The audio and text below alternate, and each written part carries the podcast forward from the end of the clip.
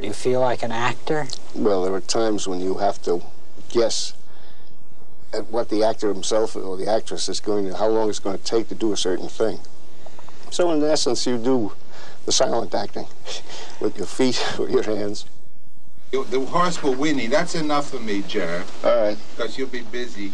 And I'll go into, then we come out of the music cue with the clap, clap, clap, clap. Right. What's on you, Jimmy?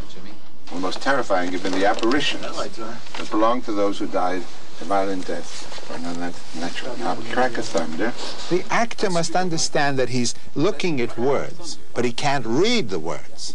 He must take these words and make them come alive. And the radio actor is just the most skillful of all the professions that relate to entertainment who can take printed words and make them perform. They don't sound as if they're being read. That's the skill of a radio actor. Matter of true fact, it all happened 30 years ago. The horse is too, has too much presence. Off a little more.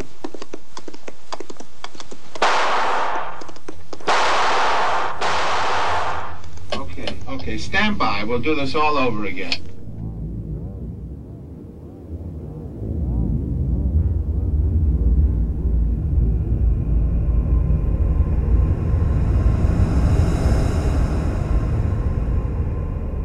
Thursday, January 10, 1974, the crew of Skylab 4, which had been orbiting the Earth for more than 50 days, was granted a day off. The week prior, during a televised news conference, Mission Commander Gerald Carr said he missed cold beer and football.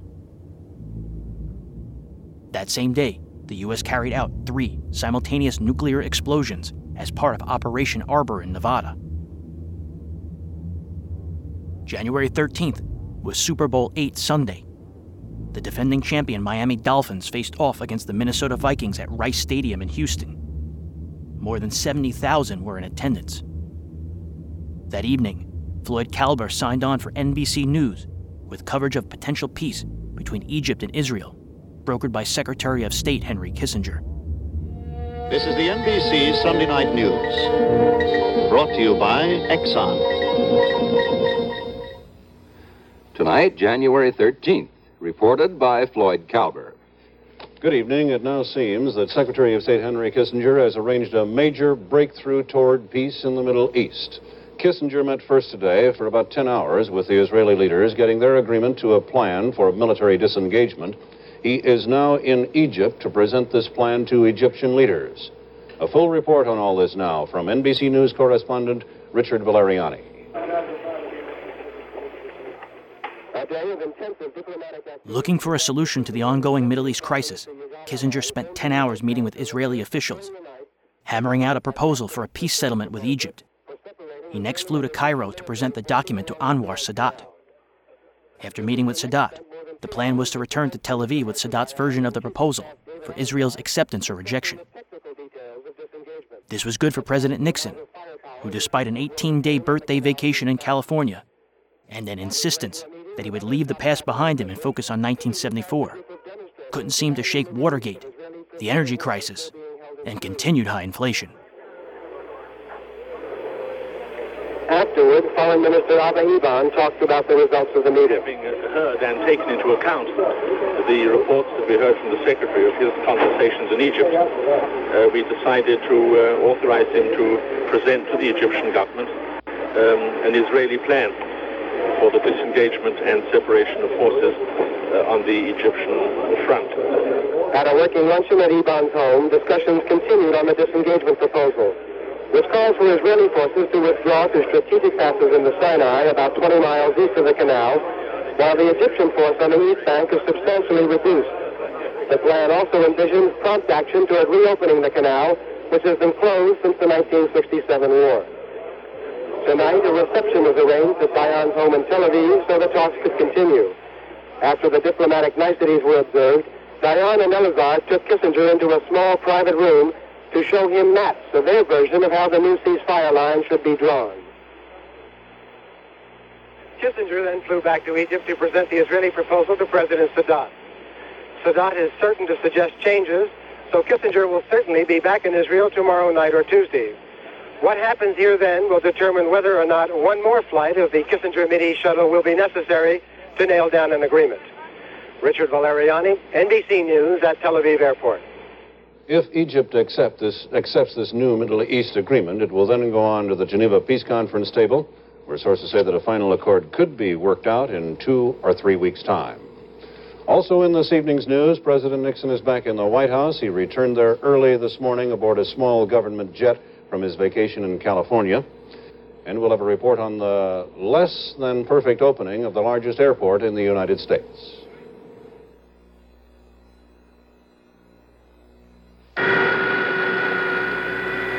We're 300 feet below the Illinois countryside in a mine run by a subsidiary of Exxon. All around us is America's most abundant fossil fuel coal, plain old coal. America has about one third the entire world's supply. In terms of the energy it contains, our coal outweighs our oil and gas put together. And at a time when our country is concerned about its energy, that's a good thing to know. Well, there's a hitch. A lot of our nation's coal isn't being used. One reason is sulfur. Coal from most of the mines in our Appalachian and Midwestern states contains too much sulfur, and sulfur pollutes our air. Exxon and others are working on several processes to remove the sulfur. Once perfected, plants and factories will be able to burn more of the high sulfur coal that America has in abundance. That'll be good for our country, good for our air. Exxon, we'd like you to know. President Nixon ended an 18 day stay in California. He flew back to Washington, landing at Andrews Air Force Base at 3 this morning. The president traveled in a Jetstar, a twin engine plane like those used by corporation executives. With him were Mrs. Nixon, daughter Tricia, Bebe Rebozo, a doctor, an aide, two Secret Servicemen, and the president's pet dog. No helicopters, they used cars to get to the White House. Tom Brokaw reports on what the president faces next. On his birthday in California last week, President Nixon told his daughter Julie that this will be a good year, a better year. But President Nixon returns to Washington facing some monumental problems. News stories about the existence of a military spy ring in the White House during his first term, the continuing energy crisis, continuing inflation, and forecast of a recession, the prominent role of the United States in the risky Middle East peace talks, and, of course, the impeachment investigation. There are signs from the White House that President Nixon plans to deal with one group of problems by offsetting them against the other. He will become visibly involved in energy, the economy, and the Middle East, while the White House attempts to portray the impeachment investigation as politically inspired by the president's traditional Democratic opponents. White House officials know that this will be a rough year for President Nixon, but they believe that he can survive. Tom Brokaw, NBC News at the White House. Senator Barry Goldwater, who two months ago said President Nixon's prestige was at an all time low, said today that the president's ability to lead has improved. On the NBC News program Meet the Press, Goldwater said that he would not suggest the president resign and allow Vice President Ford to become president. Sometimes we get so engrossed in domestic matters in this country we forget that the biggest job of the president is foreign policy. And in my travels in other parts of the world very recently, uh, I find the world to have a very high opinion of uh, President Nixon and Mr. Kissinger. I think they sense in the United States the ability now, something we haven't shown, uh, at least during my experience, an ability to get peace in the Middle East, to begin to get the superpowers together. Now, if the president were to resign, at this particular moment, I think it would cause an unusual upheaval in American politics. Uh, I can't believe, for example, that the Democratic Party would sit idly by and allow uh, Vice President Ford to become president. I think they might start an effort for a constitutional amendment whereby they'd call for a special election. And if this anything like this came about, where we didn't have an orderly transition, at this time in the world's history, I think it could raise havoc with the whole world. One line of speculation around Washington is that if the Republicans were to ask President Nixon to resign, it would be men such as Goldwater who would have to do the asking. His statement today that he would refuse to do that is considered to have strengthened the president's position.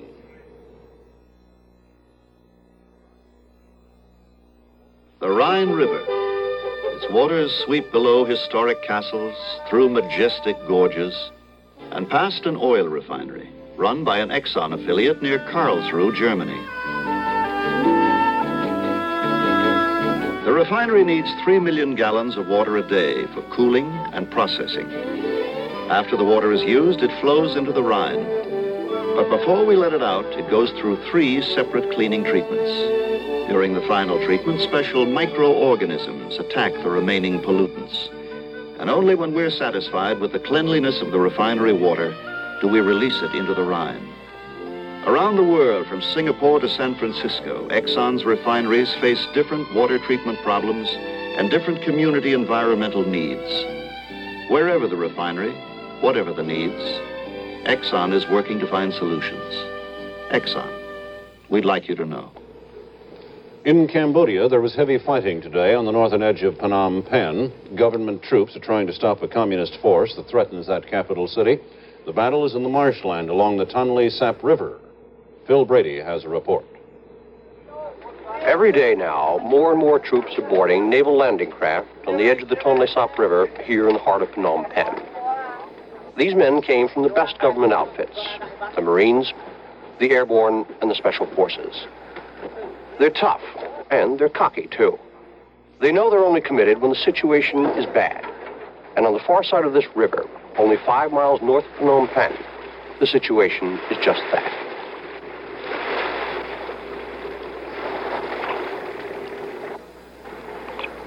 For several weeks now, the Khmer Rouge have methodically been advancing down the eastern bank of the Tonle Sap River. They've ground up every government unit that's tried to stop them. The Khmer Rouge are now close enough to Phnom Penh to shell it. In fact, almost all of the enemy rockets that have recently hit the city were fired from around here. Also, the communists have been shelling government units on Route 5 on this side of the river. Fishermen caught in the middle of this crossfire have all hoisted white flags over their boats, hoping this will protect them. So far, it has. The government's got plenty of ammunition, and it's using it. For days, this naval gunboat's been firing 105 millimeter shells point blank into enemy positions on the eastern bank. But so far, the Khmer Rouge haven't budged. There have been no official figures on the overall government losses, but officers here said they've been light. Mostly, they admit, because their troops haven't been able to go on the attack. Cambodian officers here say that the Khmer Rouge drive down the east bank of the Tonle Sap River is part of their overall strategy of closing in on Phnom Penh from several different directions, then laying siege to it, and then trying to take the capital itself. Phil Brady, NBC News, five miles north of Phnom Penh on the Tonle Sap River. Surgeons operated today on Bing Crosby. They took away a part of his left lung, including an abscess the size of a small orange. They said that it was a fungus infection and not cancer. The Miami Dolphins won the Super Bowl in decisive fashion today, defeating the Minnesota Vikings 24 to 7. The Dolphins were led by fullback Larry Csonka, quarterback Bob Griese, and a defense that thoroughly contained Minnesota quarterback Fran Tarkenton. Here is a report.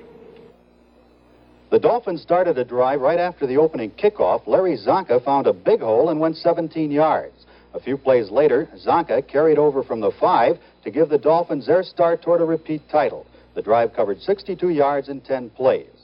After the Vikings couldn't move the ball, Miami did. This time, Bob Griese passed from the 15 to Marlin Briscoe on the one. Two plays later, Jim Cook took it over from the one. The point was good, and it gave Miami a 14 0 first quarter lead. After a Dolphins field goal, the Vikings started their first move. Fran Tarkenton hit John Gilliam, who found an opening in the otherwise tough Miami defense. He was pulled down on the 15, the Vikings' longest gain of the day. But the Dolphins tightened. Oscar Reed's desperation try for a needed first down was stopped.